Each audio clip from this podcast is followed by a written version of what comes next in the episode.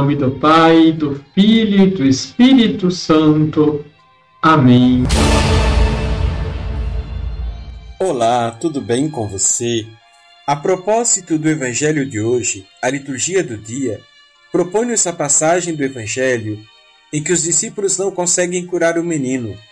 O próprio Jesus deve intervir, lamentando a incredulidade dos presentes, e ao pai daquele menino, que pede a sua ajuda, ele responde: Tudo é possível para quem acredita.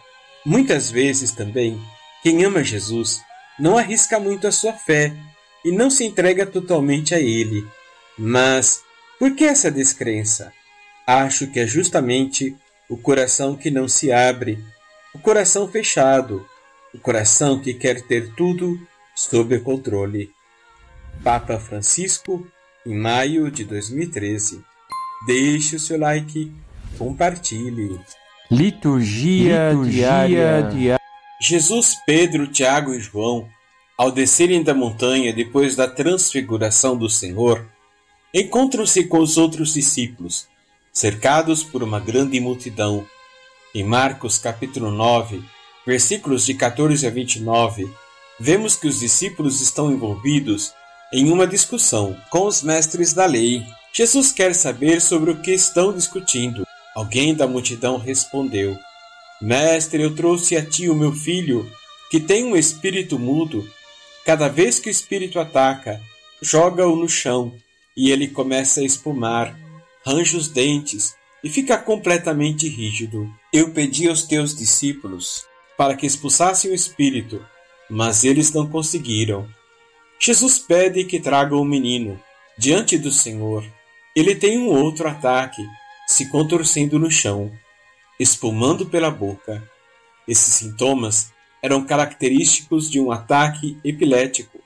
O pai diz que o menino é assim desde o nascimento e faz um apelo comovente: Se podes fazer alguma coisa, tem piedade de nós e ajuda-nos.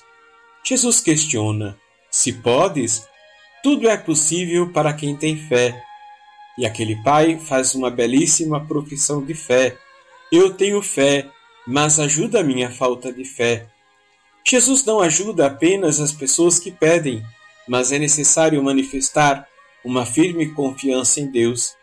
Ele imediatamente expulsou a força que estava afligindo o menino. Naquele momento, o menino teve um último ataque, deixando-o deitado no chão como um cadáver, para que os espectadores pensassem que ele estava morto. Então Jesus pegou o menino pela mão e o levantou, e ele conseguiu ficar de pé. Como muitas vezes acontece no Evangelho, a cura e a restauração da integridade significa levantar-se, compartilhar a ressurreição, a vida nova de Jesus. Depois, quando os discípulos de Jesus estavam a sós com ele, perguntaram por que não puderam curar o menino.